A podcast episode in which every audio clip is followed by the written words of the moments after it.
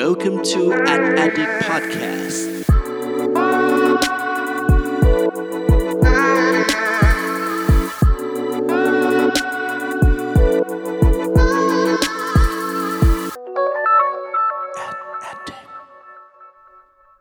สวัสดีครับ ขอต้อนรับเข้าสู่ Addict Podcast ตอนที่ 39 กับผม เพิร์ดพงศ์ปฏิภาสุขยืดครับ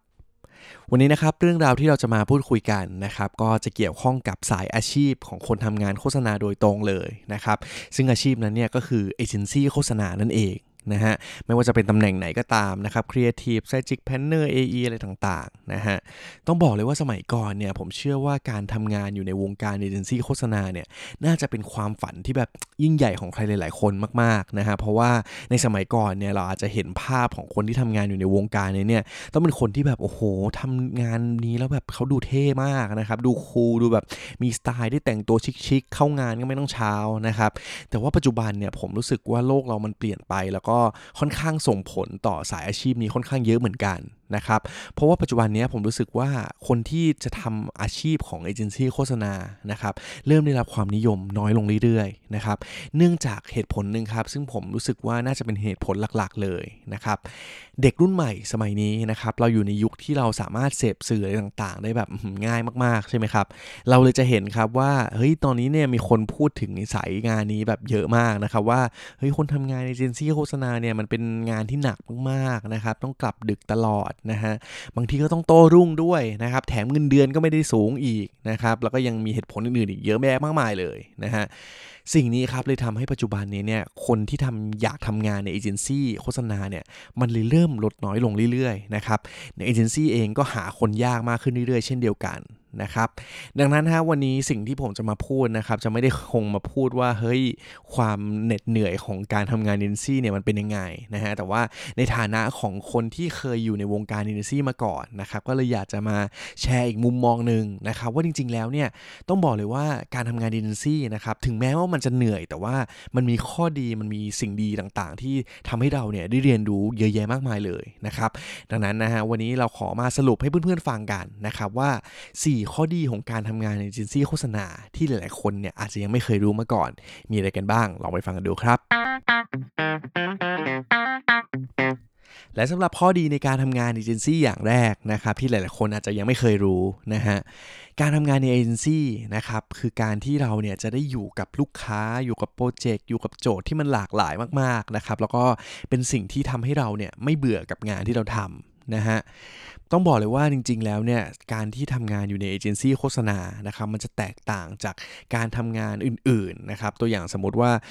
คนที่จบสายนี้มานะครับบางคนอาจจะไปเป็น marketing นะครับไปทำเป็นฝ่ายนักการตลาดนะครับ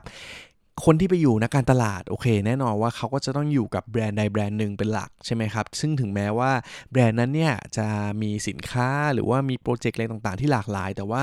ในทุกๆวันนะครับเราก็ต้องอยู่กับแบรนด์นั้น เราจะต้องอินกับแบรนด์นั้นมากนะครับ แต่ว่าถ้าสมมติว่าเราทำงานอยู่ในเอเจนซี่โฆษณานะครับ แต่ละคนเนี่ยจะต้องมีการได้รับหน้าที่นะครับ ต้องดูแลลูกค้าหลาย ๆ เจ้านะครับ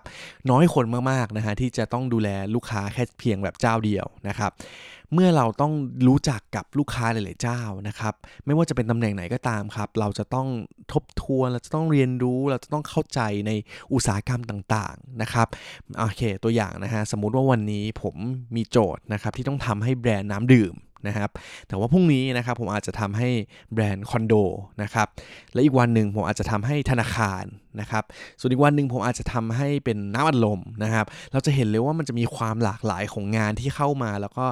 สิ่งที่เราจะได้เรียนรู้เนี่ยมันจะแตกต่างกันไป แทบไม่ซ้ำกันเลยด้วยนะครับในแต่ละวันเนี่ยมันก็เลยจะรู้สึกว่าเฮ้ยมันมีอะไรแปลกใหม่ให้เราได้เรียนรู้ตลอดเวลา นะครับ ดังนั้นนะฮะสำหรับใครที่เป็นคนที่เบื่อง่ายนะครับ แล้วก็คิดว่าไม่ชอบจมอยู่กับอะไรนานๆเนี่ยต้องบอกเลยว่าอาชีพนี้นะครับก็เหมาะสำหรับคนที่ขี้เบื่ออย่างแน่นอนนะครับ ดังนั้นนะครับสรุปง่ายๆนะฮะข้อดีอย่างแรกของคนทำงานในเอเจนซี่โฆษณานะครับคือแต่ละวันเนี่ยสิ่งที่คุณจะเจอเนี่ยมันจะไม่เหมือนกัน และคุณก็จะไม่เบื่ออย่างแน่นอนครับ ส่วนข้อดีอย่างที่2นะครับคือการทำงานในวงการเอเจนซี่โฆษณานี้นะครับมันจะเป็นอาชีพที่ทำให้เราเนี่ยต้องเรียนรู้สิ่งใหม่ๆ อยู่ตลอดเวลานั่นเองนะครับเพราะว่าถ้าหากว่าพูดถึงเอเจนซี่โฆษณานะครับหน้าที่หลักๆเนี่ยเราก็คือเป็นเหมือนที่ปรึกษานะครับเป็นคนที่คอยให้คำแนะนำแล้วก็หา solution ต่างๆ ที่มันตอบโจทย์แก้ปัญหาของ ธุรกิจลูกค้าที่เขามีให้ได้นะครับ ดังนั้นเนี่ยสิ่งที่เกิดขึ้นก็คือ โลกเราเนี่ยมันเปลี่ยนไปตลอดเวลาครับ แต่ว่าถ้าสมมติว่าเราจะเป็นที่ปรึกษาเป็นคนหา solution ได้ดีนะครับ เราเนี่ยจึงจำเป็นต้องอัปเดตโลกตลอดเวลานะครับ เช่นสมมติว่าวันหนึ่งนะครับอยู่ดีๆ Facebook อาจจะมีการเปลี่ยนแปลงเปลี่ยนอัลกอริทึมเปลี่ยนกฎนู่นนี่อะไรบางอย่างนะครับ หรือว่า YouTube เนี่ยมีโฆษณารูปแบบใหม่ออกมานะครับ คนอีเจนซี่อย่างเรานะครับต้องติดตามข่าวสารเหล่านี้ตลอดเวลา นะครับเพราะว่าถ้าหากว่าเราไม่รู้เนี่ยเราก็จะไม่สามารถทำงานได้อย่างมีประสิทธิภาพได้นะครับ ดังนั้นเนี่ยถ้าหากว่าพูดถึงสายอาชีพนี้นะครับก็ถือว่าเป็นอาชีพที่มีโอกาสได้เรียนรู้ได้อยู่กับโลกออนไลน์ ได้อยู่กับโซเชียลมีเดียได้อยู่กับโลกที่มันแบบเปลี่ยนแปลงตลอดเวลาจริงๆนะครับไม่เคยหยุดนิ่งเลยนะฮะดังนั้นถ้าหากว่าใครเป็นคนที่ชอบเรียนรู้อะไรใหม่ๆนะครับอาชีพนี้ก็อาจจะเหมาะสำหรับคุณเหมือนกัน นะครับ ดังนั้นสรุปนะครับข้อดีที่2นะครับก็คืออาชีพคนที่ทำงานอยู่ในเอเจนซี่โฆษณาเนี่ยจะได้มีโอกาสในการเรียนรู้สิ่งใหม่ๆ ตลอดเวลานั่นเองครับ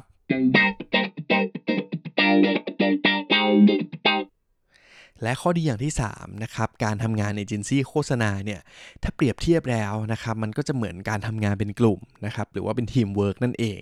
นะฮะ ต้องย้อนกลับไปดูนะครับว่าในสมัยที่เราเรียนมัธยม สมัยเรียนมหาวิทยาลัยนะครับ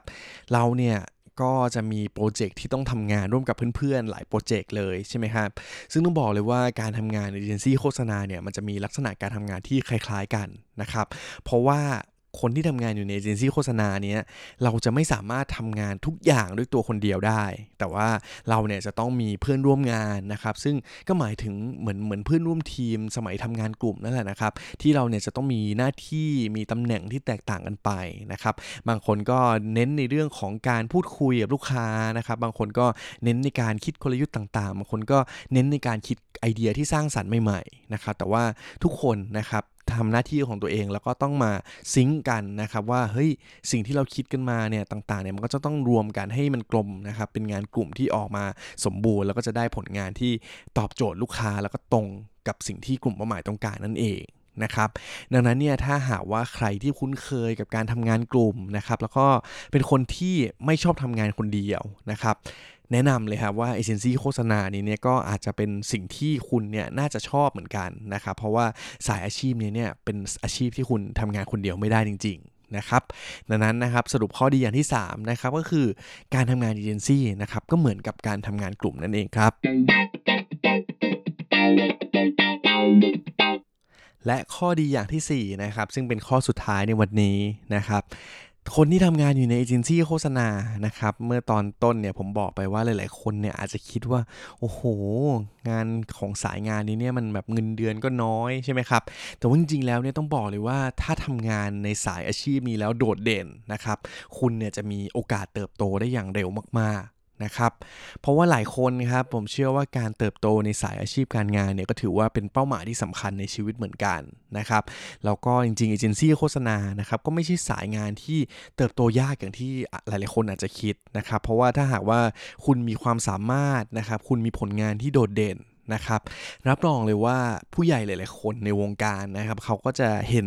ผลงานเห็นความโดดเด่นเหล่านี้อย่างแน่นอนนะฮะเพราะว่าหลาย ๆ คนเนี่ยเขาจะพูดกันบ่อยมากครับว่าวงการเอนซี่เนี่ยเป็นวงการที่แคบมาก ๆ นะครับ ถ้าสมมติว่าเขารู้ว่าเฮ้ยคนนี้ทำงานดีอะไรเงี้ยเขาก็จะอาจจะมีการแย่งตัวกันก็ได้นะครับ ดังนั้นถ้าหากว่าใครคิดว่าเราเนี่ยเป็นคนที่เฮ้ย ต้องการความเติบโตในหน้าที่การงาน แล้วก็มั่นใจว่าเราสามารถทำงานได้อย่างมีประสิทธิภาพนะครับแล้วก็สามารถสร้างผลงานที่ออกมาโดดเด่นได้จริงๆเนี่ยสายงานของเอเจนซี่โฆษณานะครับก็เป็นอีกหนึ่งทางเลือกที่น่าสนใจเหมือนกันนะครับแล้วก็บอกเลยว่าถ้าสมมติว่าคุณเก่งจริงๆเนี่ยคุณมีโอกาสเติบโตและไปได้ไกลอย่างรวดเร็วแน่นอนนะครับดังนั้นสรุปข้อดีข้อสุดท้ายนี้นะครับก็คือ ถ้าสมมติว่าได้เข้ามาทำงานในวงการนี้แล้วนะครับถ้าผลงานคุณโดดเด่นคุณอาจมีโอกาสเติบโตได้เร็วมากๆอีกด้วยครับ และนี่ก็คือ 4 ข้อดีของการทำงานในเอเจนซี่โฆษณานะครับที่หลายๆ คนเนี่ยอาจจะยังไม่เคยรู้มาก่อนนะครับทบทวนกันสั้นๆ ครับ 4 ข้อในวันนี้ที่ผมมาแบ่งปันมุมมองเนี่ยมีอะไรกันบ้าง นะครับ อย่างแรกครับคือการทำงานอยู่ในเอเจนซี่โฆษณาเนี่ยเราจะได้อยู่กับงานที่มันหลากหลายนะครับ เพราะว่าในแต่ละวันเนี่ยเราจะต้องพบเจอโจทย์ พบเจอลูกค้า พบเจอโปรเจกต์ต่างๆ ที่มันแตกต่างกันไป แล้วก็ไม่น่าเบื่ออีกด้วยครับส่วนอย่างที่2นะครับก็คือการทำงานอยู่ในวงการเอเจนซี่โฆษณานะครับในฐานะที่เราเนี่ยเป็นที่ปรึกษาเป็นคนที่คอยหา solution ให้ลูกค้าเนี่ยเราจึงจำเป็นอย่างมากนะครับที่จะต้องอัปเดตตัวเองตลอดเวลานะครับดังนั้นเนี่ยการที่เราได้มาทำงานในวงการนี้นะครับจะทำให้เราเนี่ยเรียนรู้สิ่งใหม่อยู่ตลอดเวลานั่นเองครับ และข้อดีอย่างที่3นะครับคือการทำงานอยู่ในเอเจนซี่โฆษณานะครับเปรียบเหมือนการทำงานกลุ่มที่เราทำตั้งแต่สมัยแบบมหาลัยเลยนะครับเพราะว่าแต่ละคนเนี่ยก็จะมีหน้าที่แตกต่างกันไปนะครับแล้วเราเนี่ยก็ไม่สามารถทำงานด้วยตัวคนเดียวได้นะครับดังนั้นเนี่ยถ้าหากว่าใครชอบทำงานกลุ่มเอเจนซี่โฆษณาอาจจะเป็นอาชีพที่เหมาะสำหรับคุณก็ได้ครับ และข้อดีอย่างสุดท้ายนะครับ ถ้าสมมติว่าใครนะครับเป็นคนที่ต้องการการเติบโตในหน้าที่การงานนะครับ ต้องบอกเลยว่าอาชีพเอเจนซี่โฆษณานี้นะครับก็มีโอกาสในการเติบโตที่รวดเร็วเหมือนกันนะครับ เพียงแค่คุณเนี่ยต้องมีผลงานที่น่าสนใจ มีผลงานที่โดดเด่น แล้วก็มีความเก่งแบบทุกคนเนี่ยเขารู้จริง ๆ ว่าคุณเนี่ยไม่ธรรมดานะครับรับรองเลยว่าคุณก็มีโอกาสเติบโตได้อย่างรวดเร็วแน่นอนครับ และนี่คือทั้งหมดของ a d d i c t Podcast ตอนที่ 39 ในวันนี้นะครับ วันนี้เนี่ยก็ได้เห็นมุมมองนะครับที่ผมเชื่อว่าถ้าใครนะครับที่ยังไม่ได้ทำอยู่ในวงการดิจิทัลโฆษณาแล้วมีโอกาสได้ฟังตอนนี้นะครับ ก็หวังว่าจะเปิดใจกันมากขึ้นนะครับ แล้วก็คงเห็นมากขึ้นแหละว่า เฮ้ย จริง ๆ การทำงานอยู่ในวงการดิจิทัลโฆษณาเนี่ยมันก็ไม่ใช่เรื่องเลวร้ายอะไรเสมอไปนะครับ แต่ว่ายังมีข้อดีเยอะแยะมากมายเลยนะครับ ซึ่งวันนี้เนี่ยสข้อนี้ก็เป็นแบบเป็นน้ำจิ้มเบื้องต้นเท่านั้นนะครับที่ผมสรุปมาให้ฟังนะครับแต่ว่าถ้าใครอยากรู้จริงๆนะครับว่าทำงานอยู่ในวงการนี้แล้วเป็นยังไงเนี่ยก็ต้องลองสมัครแล้วก็ลองเข้ามาทำงานกันดูนะครับดังนั้นนะครับวันนี้ก่อนจากการเหมือนเดิมนะครับอย่าลืมกดไลค์กดแชร์กด Subscribe ในช่องทางที่เพื่อนๆติดตามอยู่ได้นะครับแล้วก็อย่าลืมแวะเวียนไปฟังรายการเพื่อนๆของเราในช่อง The Addict Podcast กันได้ด้วยนะครับแล้วก็เร็วๆนี้นะครับในช่วงต้นปีหน้านะครับเดี๋ยวเราจะมีการเปิดตัวรายการใหม่เหมือนกันนะครับก็ฝากติดตามกันด้วยนะครับวันนี้ขอบคุณทุกคนมากครับ ไว้เจอกันต่อหน้าครับ สวัสดีครับ Thank you for listening at Addict Podcast